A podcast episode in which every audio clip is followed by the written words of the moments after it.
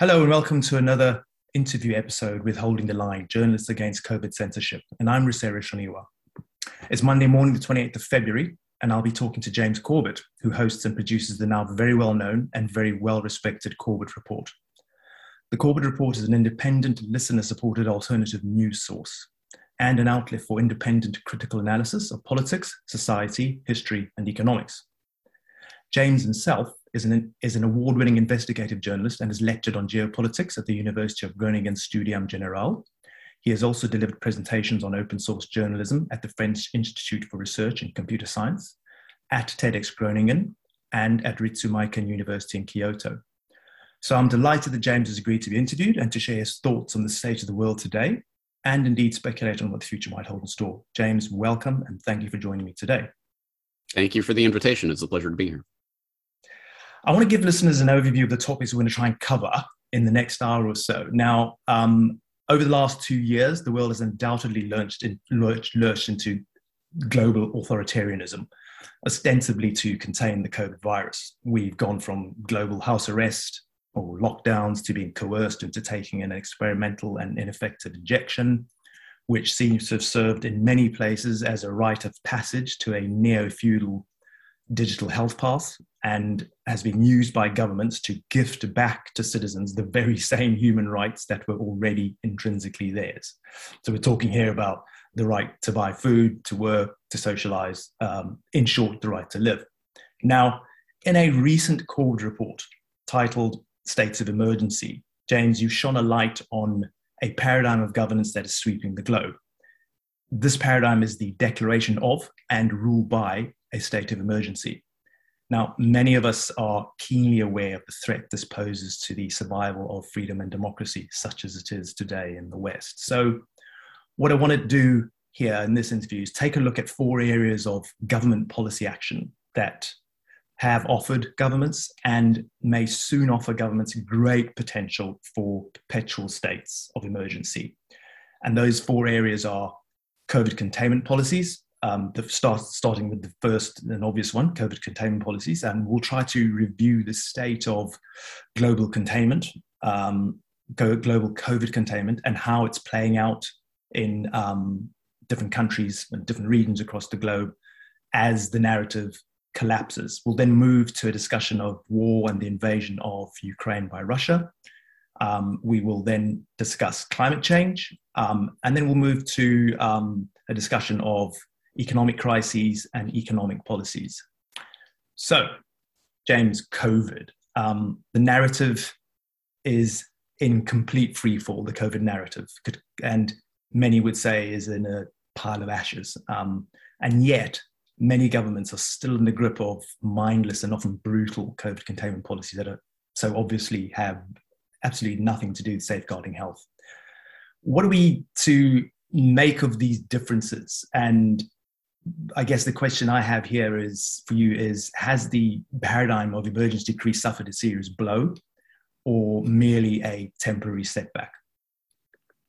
Very important questions. So, the first one first, I think we can best understand this paradigm of governance by emergency that is being used uh, and employed under the fig leaf of this supposed um, pandemic emergency, uh, we can best see that being exposed for what it is in the recent Canadian Freedom Convoy movement and the Canadian government's response to it. Because it is important to note that in the entirety of this response to this grassroots movement of blue collar workers who were there to resist and protest uh, the, va- the vaccine mandates in Canada, not once did any MP or the Prime Minister or anyone else involved in this come out to say that no, no, we are doing this because of this medical emergency. And therefore, once such and such criterion are met, then we will ease these restrictions. Not once was it ever about that. It was only ever about the supposed threat to national security that is from an insurgency that is occupying Ottawa of Canadian citizens protesting their own government. Uh, this is uh, an obvious power grab, and I don't think there was even an attempt to put any spin on it in any other way. This is about the power and control that is being imposed on the citizenry, not some sort of medical emergency because the prime minister cares so much about every person's individual health. Now, I, I think the other important part of this to to keep in mind is the recent awareness of an, uh, a trend that has taken place over the course of decades but there has been recent awareness of the fact that so many of the cabinet members uh, in justin trudeau's cabinet are world economic forum uh, uh related uh, in one way or another. For example, most obviously, the deputy prime minister slash uh, finance minister, Chrystia Freeland, being an actual board of trustees of the World Economic Forum. And this is not some sort of incidental thing. This is something that was bragged about by none other than World, uh, World Economic Forum executive director Klaus Schwab himself quite recently in an infamous statement that has made the uh, rounds online that uh, we have penetrated the cabinets of all these uh, uh, countries around the globe, including, of course, Justin Trudeau and Canada. And here, here, I think we start to see that there is a broader agenda at work here that is not to do with public health, that public health is being used as a smokescreen for a real agenda of control.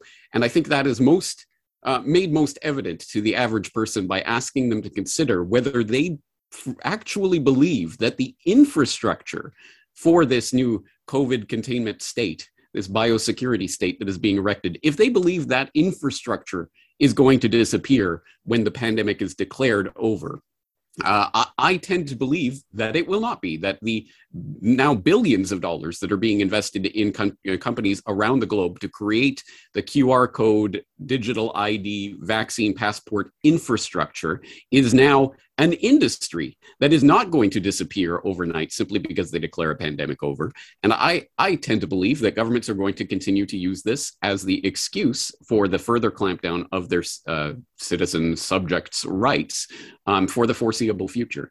And I think, I, again, I think Canada is the, the point at which we see that most clearly.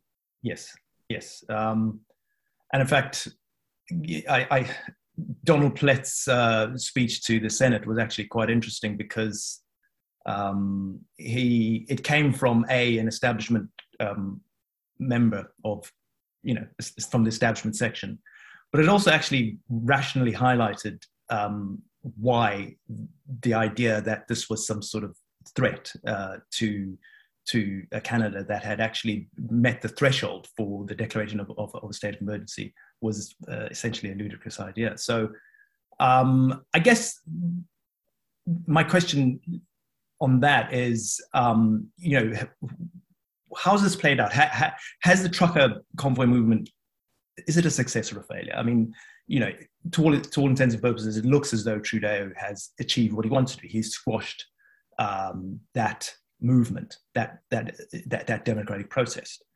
Um, but on the other hand, you know, he didn't actually succeed in getting an extension of, of the state of emergency because the Senate, it looked very likely, given Donald Plett's speech, that the Senate were, were not going to renew it. So, what, what are we to make of it? it? You know, what, how will that play out? Is it, was that movement a success or a failure?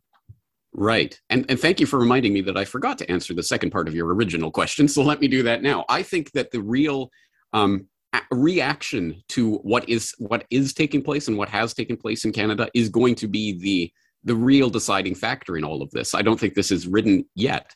Uh, I, I, think whether or not the Canadian public and the people around the world who are watching what is happening in Canada, uh, how they react to this is going to determine what the meaning of these events. Because as I've been stressing since all of this Freedom Convoy started developing, if we see this uh, solely as some sort of trucker uh, movement that is about truckers and the trucking industry and it's particularized to that then it is a failure because as you say that that moment that movement that convoy has been uh, stopped at this point but what is the meaning of that and what did they expose about the power structure in canada and is the canadian public willing to allow that to continue to accept that as the governing paradigm for Canada. And uh, I think we start to see going forward from here the way people react to this. Now, there are some signs that I, of course, am seeing, but then again, I have selection bias in that uh, the people who are contacting me are generally the type of people who are looking for this information. So there's a selection bias that goes on there. But I am certainly hearing from a lot of people in Canada right now who are concerned about their even just their money in hey i have funds in the bank. I have I have a retirement plan. I have savings, a retirement nest egg. What am I supposed to do with this? Will they come after me if I donate to the wrong cause or something? And the answer is yes. Evidently, yes, they will. And these powers, once flexed, are not going to go back in the bag and never used again. This is part of a precedent that is being set. So, what is the precedent that is being set? And I always want to stress that that is not set in stone yet. That depends on the public's reaction to what is happening right now. So, I think to the extent that this becomes normalized and what we have just seen just becomes, oh, that was just that thing that happened that time. It was crazy, but it's over. If that is the narrative that is allowed to be set, which of course is what I think the establishment press wants to set as the narrative for this. But if the public allows that precedent to be set, then then they have one and it is game over. But I do not I do not I, I think we have an active part to play in this in terms of taking another look at this, spreading a different narrative, and ultimately uh, reacting to it in, in a different manner than what we've been taught to uh, to do so. Specifically, such things as starting to investigate uh, other ways of of transacting and interacting with uh, fellow free citizens. Uh, what what does the paradigm of governance have to say about people's ability to interact and transact with each other in free exchange, even to donate to each other? And now that for example, GoFundMe and the other fundraising sites have become come under the purview of FINTRAC, which was part of the emergency Act declaration that is now being made permanent, a permanent change in features.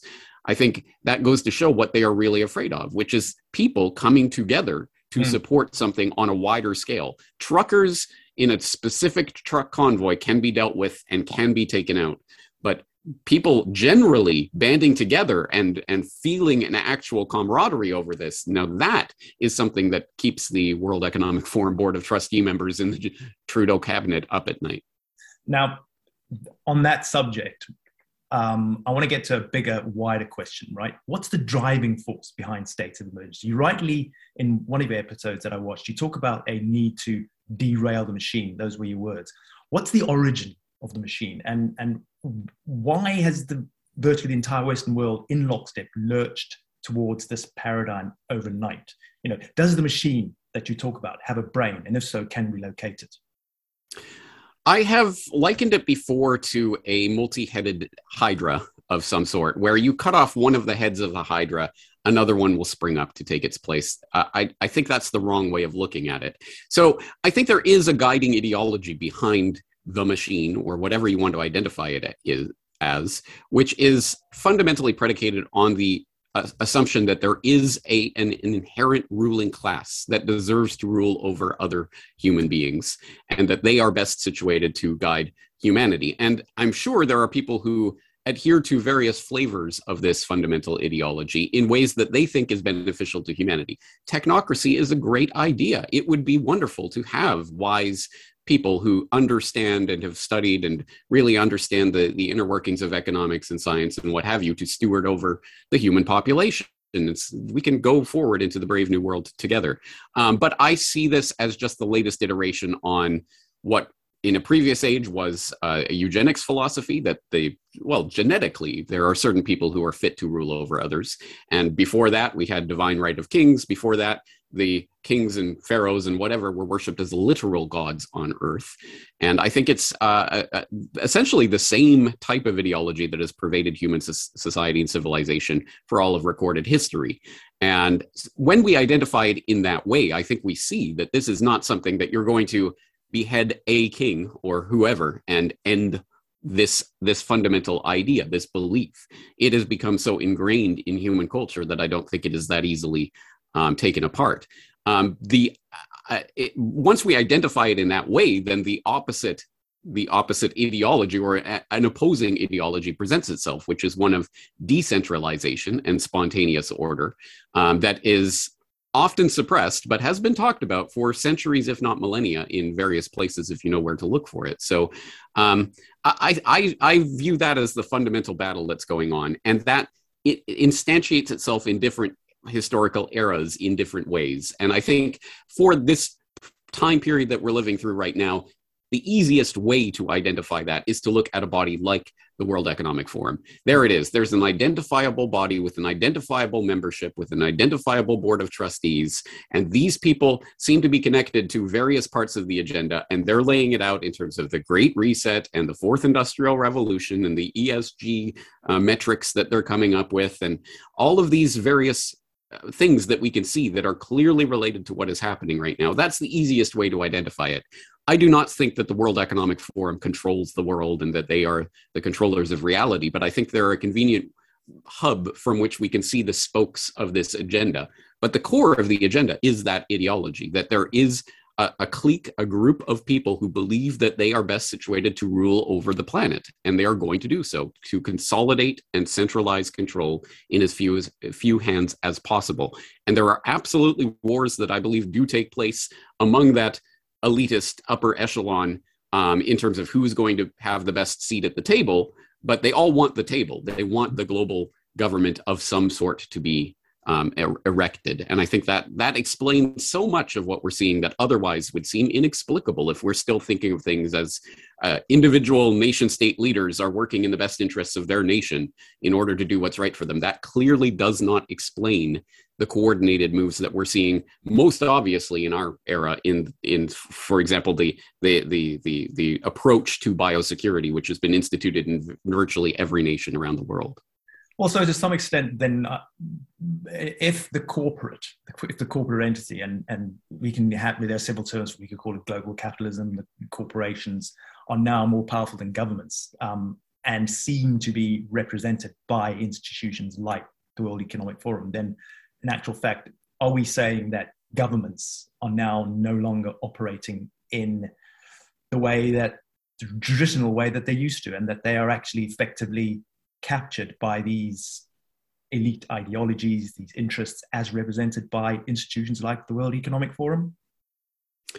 I would only quibble to say that I don't believe that governments have ever functioned in the way that the public has been taught that they, they functioned. They were never for that purpose. They were for the purpose of consolidating control and centralizing it so that it could be controlled by the well connected political elite. It has it was ever thus. It will ever th- it will ever be thus as long as there are these centralized troughs of power over which to rule millions and ultimately billions of people. So I think it would be the height of naivety to believe that there ever was a time in which governments really were by and for the people, and that's what it was about.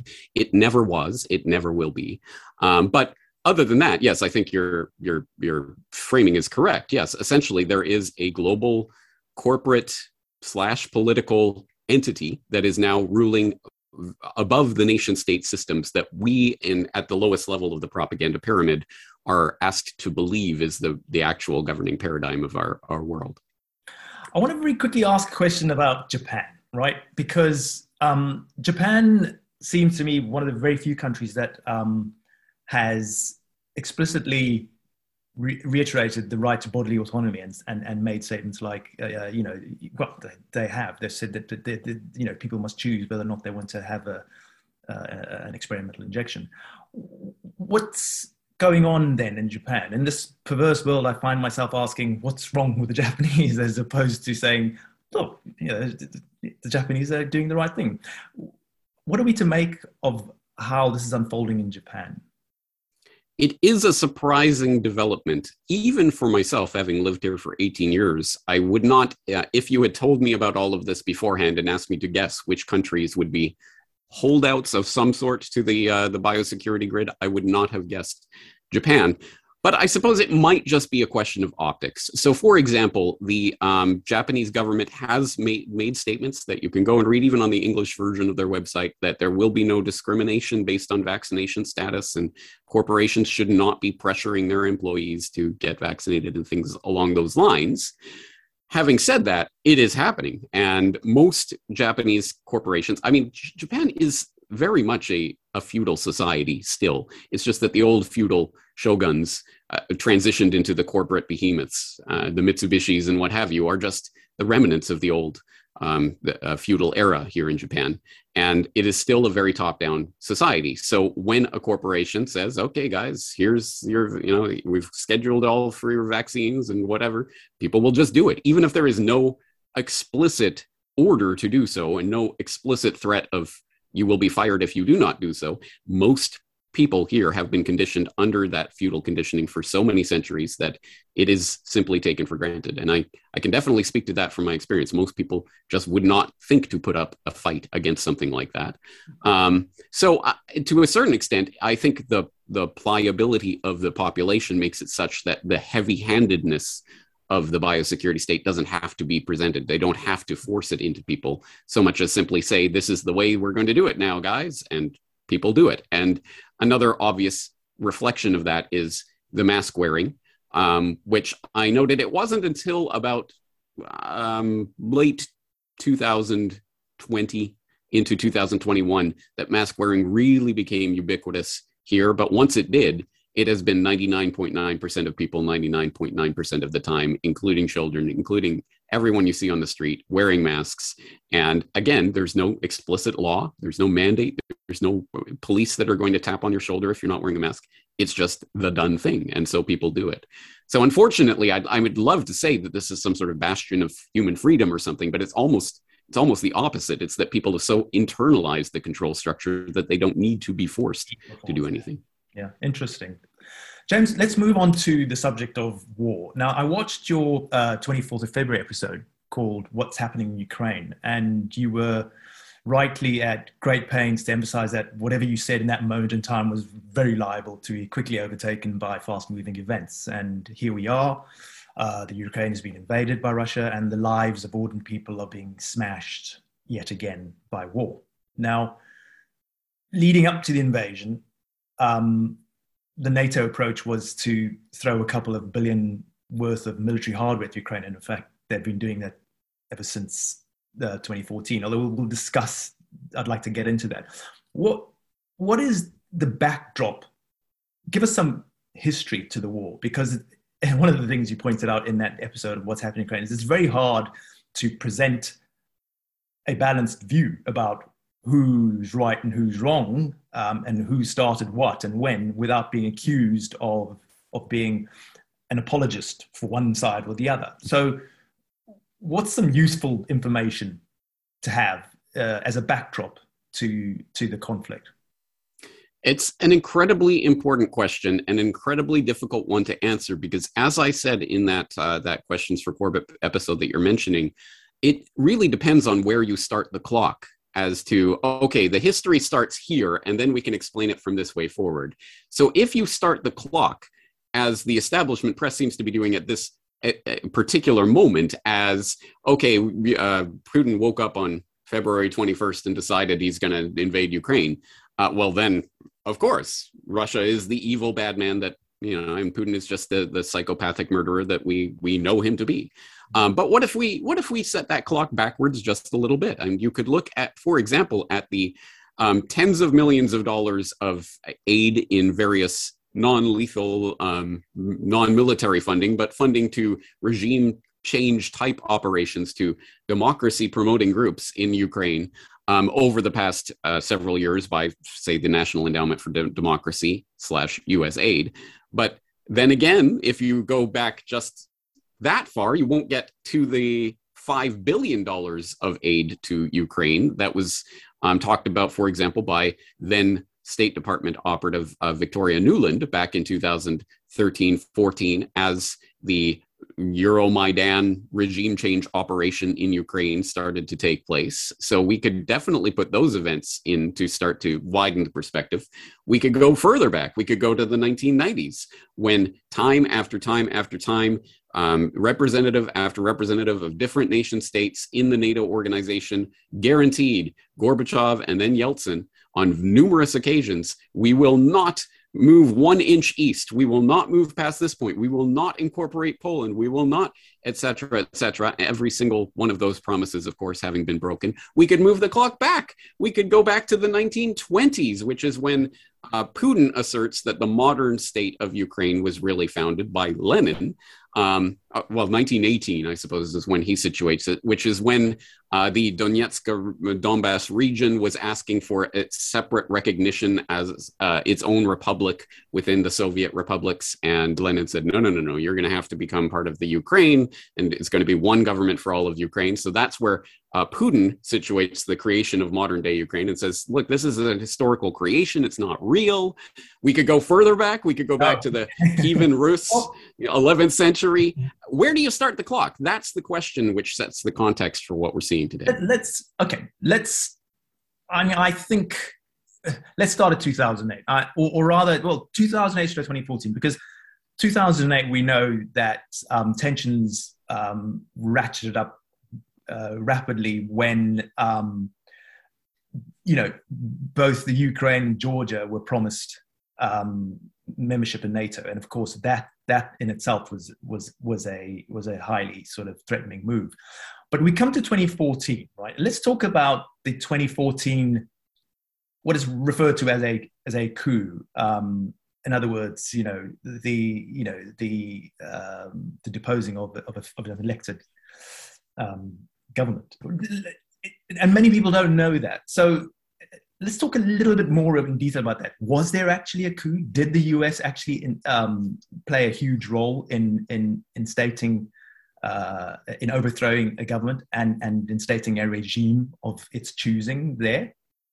And if so, I mean, that would be a, a, a really interesting place to start. Um, it certainly would, and I believe that is the operative part of this this recent history, anyway, in terms of what's going on there. So we would go, go back, say, to um, late 2013, where um, relations between Ukraine and Russia were becoming problematized, shall we say, because of Yan- the Yanukovych government at that time um, trying to straddle that line between relations with the e- uh, EU and relations with Russia and receiving pressure from both sides and it was being framed uh, in Europe and in the Western media as Yanukovych is essentially he's he's a Russian sympathizer and he's uh, not representing the people of Ukraine.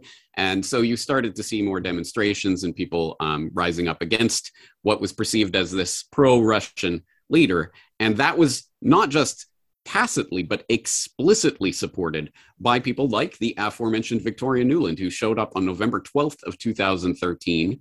Uh, they're in uh, in Ukraine, in Kiev, literally handing out food to protesters on the streets in a photo op that you can see pictures of, handing out cookies and other such things. Here's here's U.S. support, and oh by the way, announcing yes, five billion dollars in aid that had gone to democracy promotion groups in Ukraine. Uh, so I think that is an incredibly important part of the story. And of course, that fast forwards into that leaked conversation, which has become infamous, in which Victoria Nuland was discussing. Uh, uh, the infamous part, of course, is the fuck the EU pronouncement that Victoria Nuland made in that leaked audio. But the more operative part was that she was discussing the the formation of the the post coup government at that time before the coup had taken place, including um, talking about uh, Yats as our man and all of this, and it ends up Yats and Yatsenyuk ends up getting into the positions um, of of power that they were talking about. So that was that was an important moment. Um, but the I think the operative moment in the, the real turning point happened in February um, during the Maidan Square massacre or whatever it was, where snipers started opening fire on the crowds, resulting in 60 deaths, including both protesters and police officers.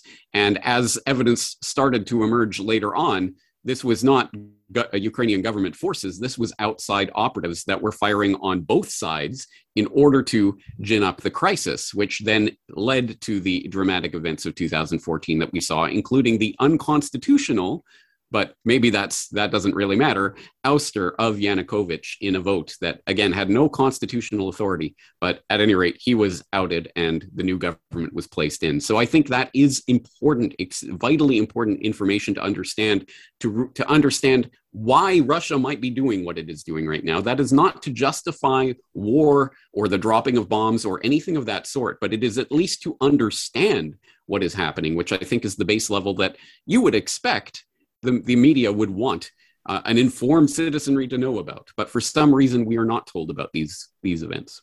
Mm, okay, I, I guess what that what I want to talk about now is what is the real meaning of the Ukrainian situation? Because on the one hand, you know, we've got a situation where um, war with Russia over Ukraine just doesn't make any sense. If um, you know, Ukraine is geopolitically significant to Russia, but it is not significant to NATO. Um, and, and many commentators, many sensible commentators accept this.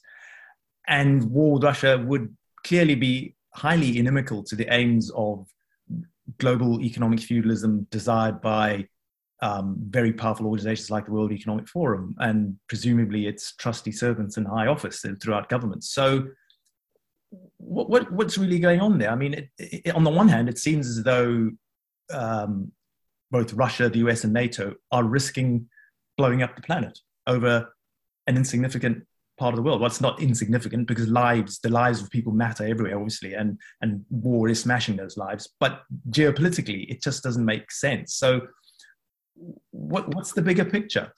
Well, actually, I would say not only is it not insignificant insofar as human lives are always significant, but also uh, Ukraine in particular has always been sort of the, the crossroads towards invasion to Russia. So it has been run through many times by many people on their way to Moscow. And I think we're seeing some sort of version of that, but a preemptive one in reverse I, I, again how do you how do you frame what's happening there but yeah the point is an important one what is the what is the larger strategy at play here why why are we moving towards such a, a, a point of outright brinksmanship between global nuclear superpowers over ukraine but they're not even part of nato what's happening and i think we have to understand this in terms of um, that old that old canard that you've heard many times, the new world order that was announced in the fall of the Soviet Union specifically. I mean, it's been talked about, it's been in au courant since Wilson back in the 19 teens. But the new world order was announced um, as this hey, the, the fall of the Soviet Union, we have this chance to create this new world order of new global relations in which uh, it's not the law of the jungle, it's going to be an order among nations, which of course seems to be well that's the global vision for the world economic forum cronies and what have you a global order that's all presided over by a handful of ru- ruling elite. And this seems to destabilize that. But actually i see it as part of an operation towards the creation of a new world order uh, you cannot um, create a new world order without smashing the old world order and this is the smashing of the old world order and it's actually being done in such a way as to present the dialectic from which we can choose to be on Team NATO or we can choose to be on Team BRICS, shall we say, however we want to frame that other side of what is being demonized right now. And these are our two options. And you can choose to yay NATO or you can choose to yay Putin. But you can't actually be skeptical of both sides and where they are leading us. And I, I want to, to stress that isn't it interesting that in that exact same clip that is making the rounds right now of Klaus Schwab saying, uh, bragging about how he penetrated the cabinets around the world and Canadians. Who is the first name he mentions as one of his World Economic Forum young global leaders who is on, on board with the World Economic Forum agenda? Vladimir Putin. Yes, of course, Putin himself, a World Economic Forum young global leader. Um, there, there is a broader um, game, a gambit that is at play here. Uh, in my in my point of view, at any rate, I see it quite clearly that we are being situated to either if if we are uh, anti-war in the Western world and against NATO aggression, then then we have to be on the side of Russia and China, who are going to stand up for human freedom. I don't think it's going to work that way. And you might look at the populations of Russia and China and how they are treated by their own governments to get an understanding of what a new world order led by the BRICS might actually look like. I don't think it's going to be sunshine and rainbows. Okay, but then if Vladimir Putin is um, a chummy globalist, and um, mentioned in, in warm terms by um, Klaus Schwab, is he not then failing to play by the globalist rulebook in what he's doing? And if so, does that not mean that globalist, yeah, globalist outlook and ideology is quite fractured? I think it's also important to, because uh, we tend to lose sight of the fact that when we refer to world leaders as uh, personally that Putin is Russia and that Scholz is G- Germany and Trudeau is Canada. We lose sight of the fact that that has always been just a, a rhetorical flourish. That that isn't actually literally true. So uh, we have to at least understand the that Putin himself, whatever whatever he thinks he is doing and whatever game he believes he is playing, is not the outright 100% ruler of everything that happens in Russia, and that there are different uh, circles. There are the the oligarchs. There are the St. Petersburg clique that uh, infest, say, the Russian central bank, etc. And there are different factions that are playing within Russia as well. So I think we have to understand that there's a much much more complicated game going on than just saying Putin, Schwab, Trudeau are this mm. new world order. But having said that, yes, I, I, I, this is the part that I think is difficult to to wrap people for people to wrap their minds around because any conflict, of course, well, conflict cannot be part of the plan. Can it? How could conflict be part of the plan?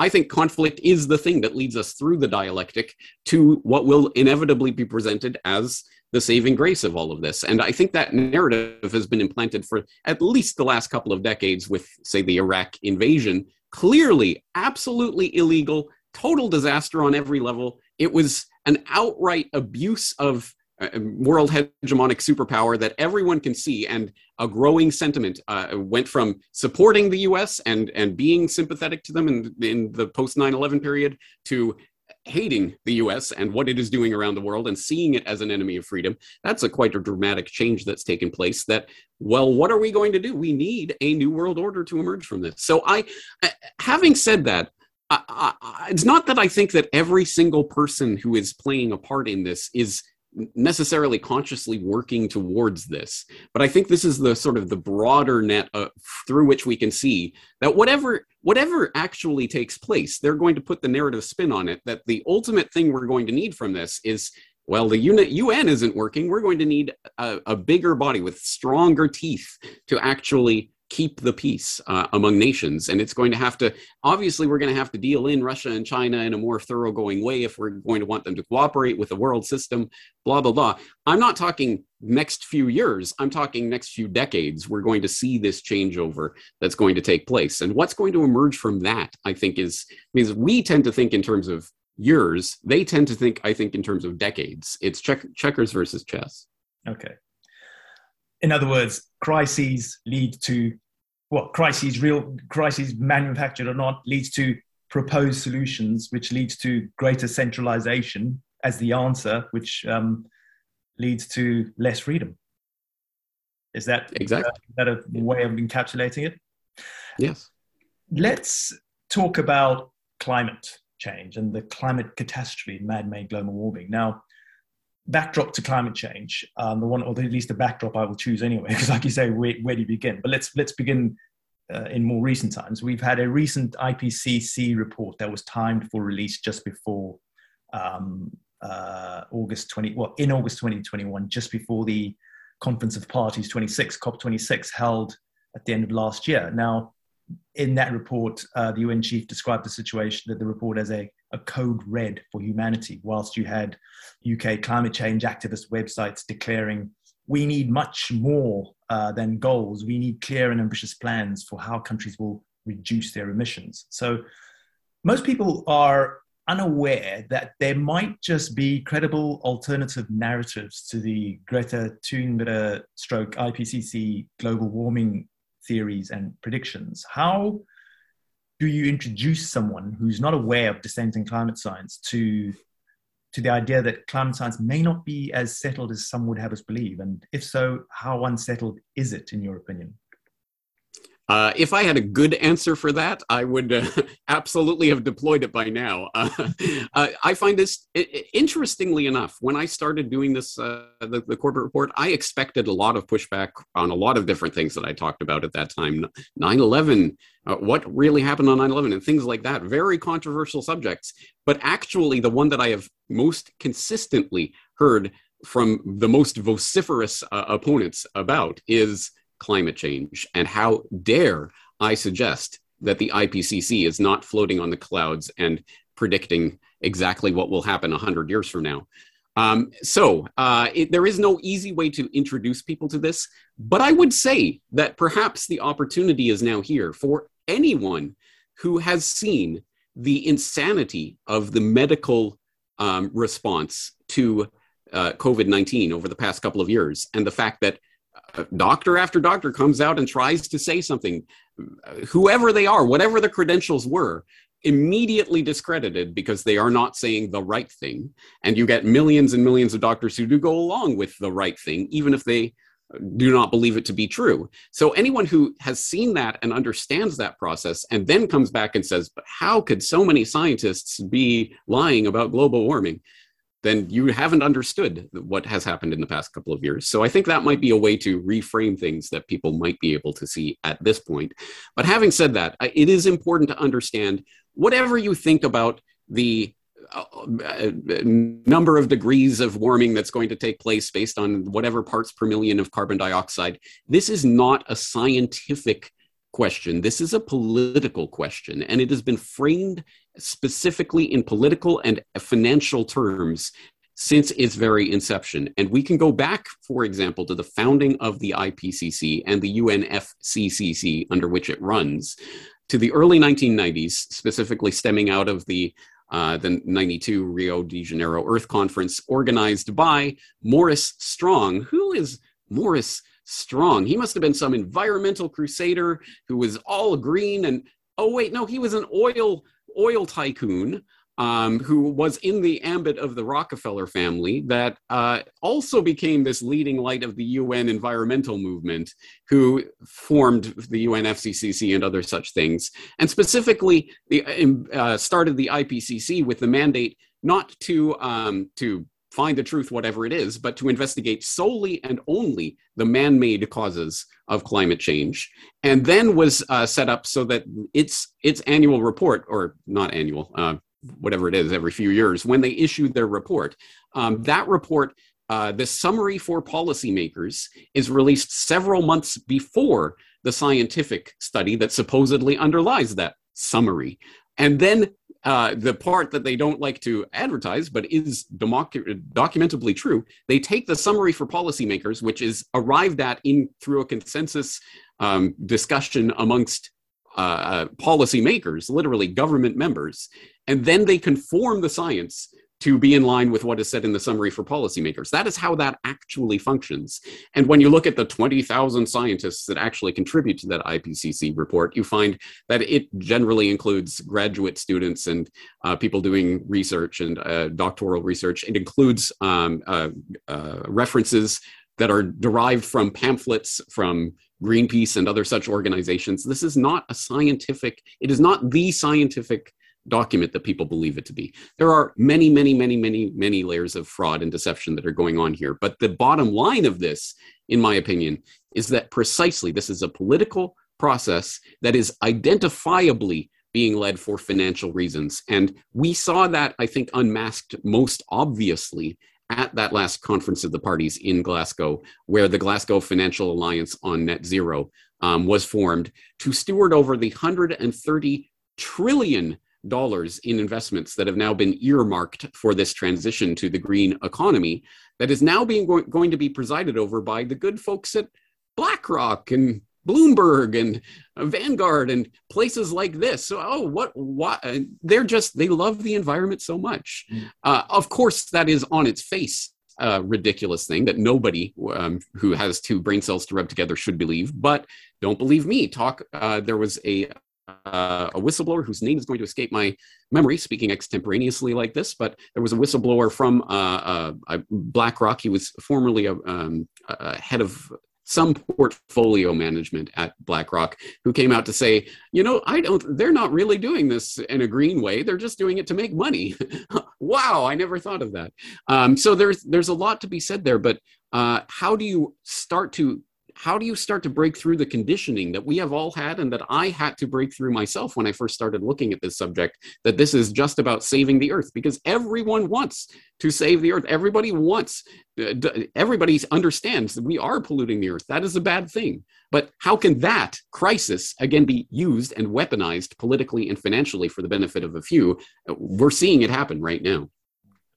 Well, I mean, one thing that jarred as I was investigating the um, Ukraine crisis was that um, Ukraine, the Ukraine crisis, has a lot to do with um, natural gas and protection of U.S. markets for natural gas, and um, uh, Germany has made a strategic decision to increase its reliance on liquefied natural gas um, as it as it as it um, winds down coal-fired stations. But that in itself surely is not a, a net zero strategy. Um, but you know that, that net zero is of course a swindle um, but i think it's also important to to look at a, a report that was issued by the uk fires um, group last year, which is a consortium that involved, I believe, Oxford and, and some other groups um, that could put out a report on absolute zero which is to say that oh net zero of course that's a scam because every government's just going to say well this offsets that so we can continue to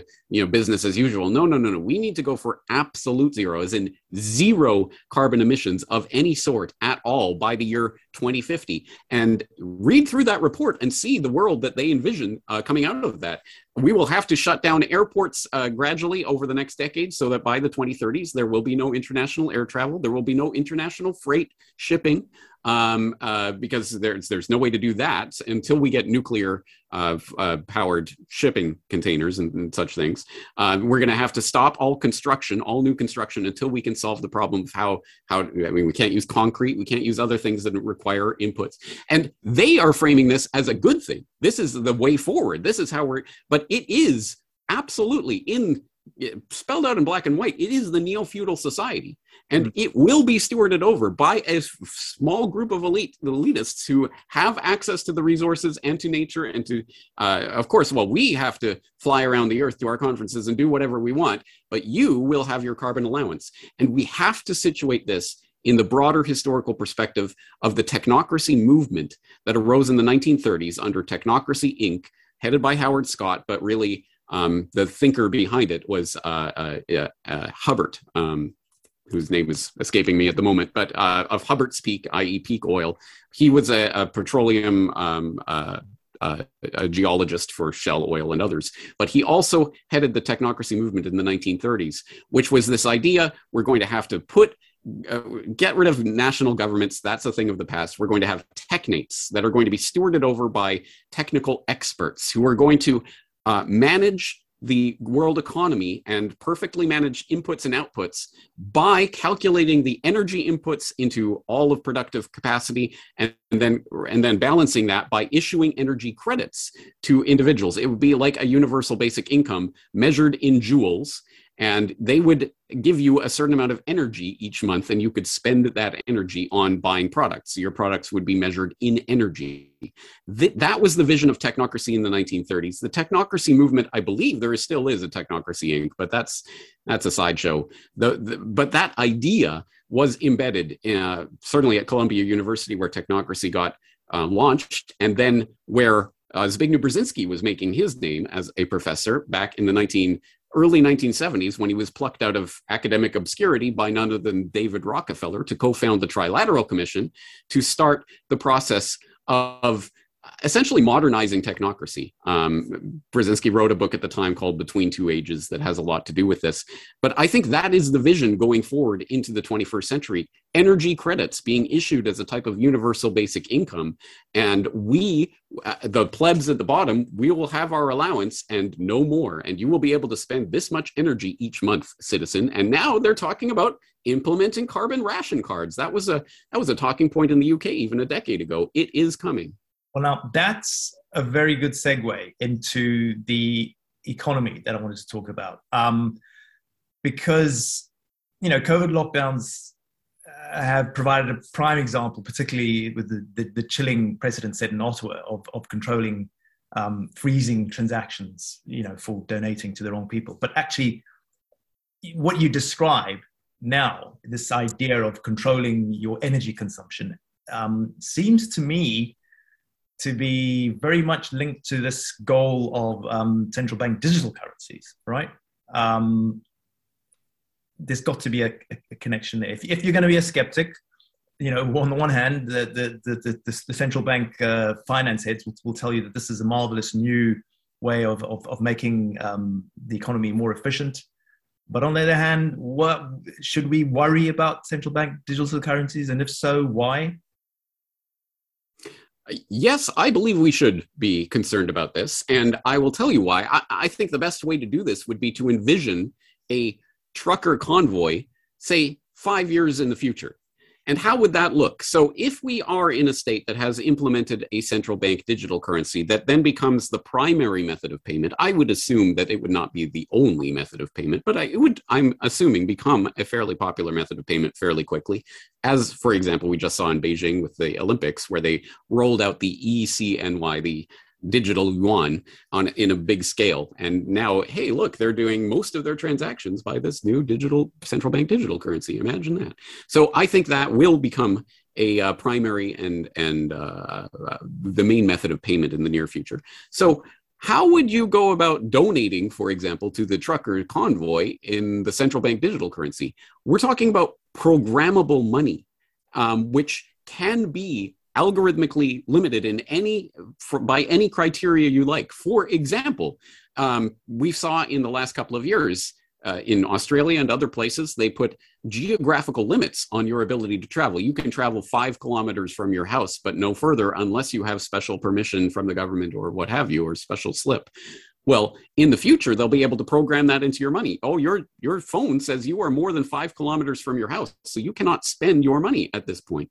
That is the type the type of granular control over the human population that we're looking at in the very near future. And in fact, yes, this does nexus into I think everything that we are talking about today because it is all, as I say, part of the same agenda to control the human population by a very few people.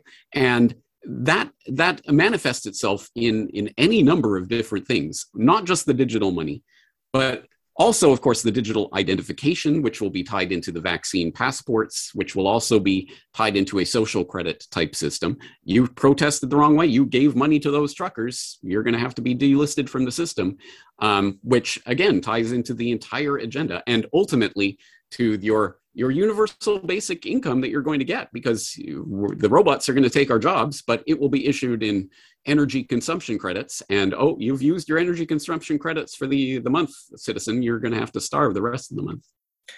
James, each of these topics um, provides huge amounts of, of fodder for further discussion.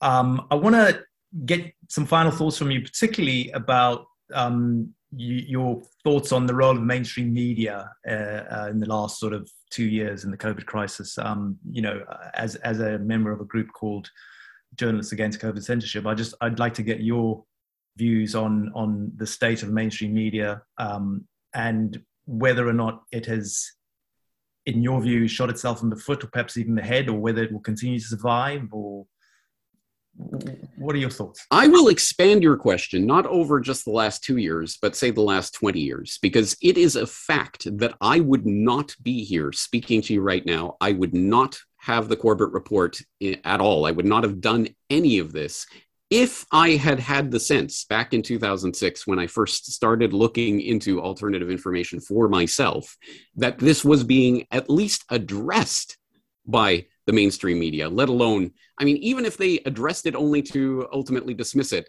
if, if I thought they were going to give a fair hearing to some of this information, I wouldn't be here doing this. I am doing this precisely as a rebuke of the entire system of establishment control of information that so clearly exists and clearly existed decades ago, clearly exists today. And so yes. Do I think they've shot themselves in the foot or the head?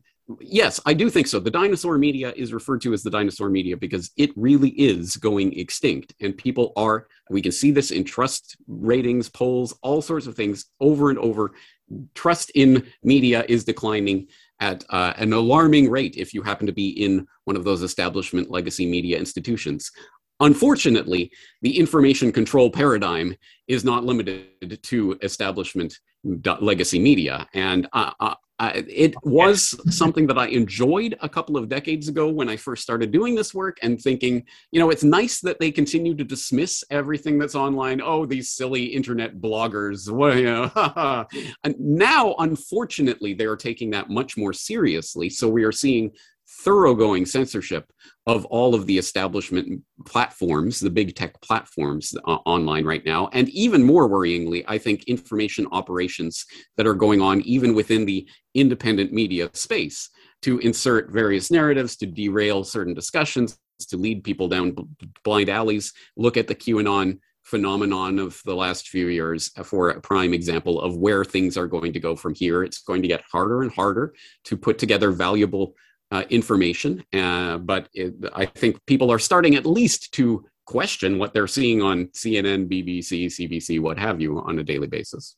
Well, uh, first they mock you, then they fight you, then you win. Hopefully, that's what happens. Hopefully, yes.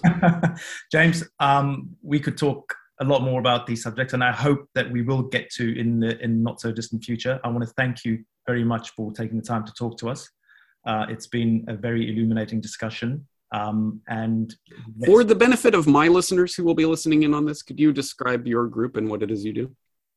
So, um, as you say, well, we are a group that um, were born out of a frustration of um, the way the media narrative was um, so in lockstep with uh, government propaganda. And we obviously knew that there was another side of the story to tell and that um, there were dissenting scientists who had different views of the, the medical science. And, and all of this was clearly being suppressed. Um, and we got together and um, decided that we would try to get a an alternative dissenting voices across because that at the end of the day is what um, media debate is about and that's what the media is supposed to be doing it is supposed to be holding power to account not agreeing with it at every um, step so you know we've we've had uh, it's been a struggle um, many of the members in our group um, are associated with legacy media systems and uh, have experienced severe repression there. Um, they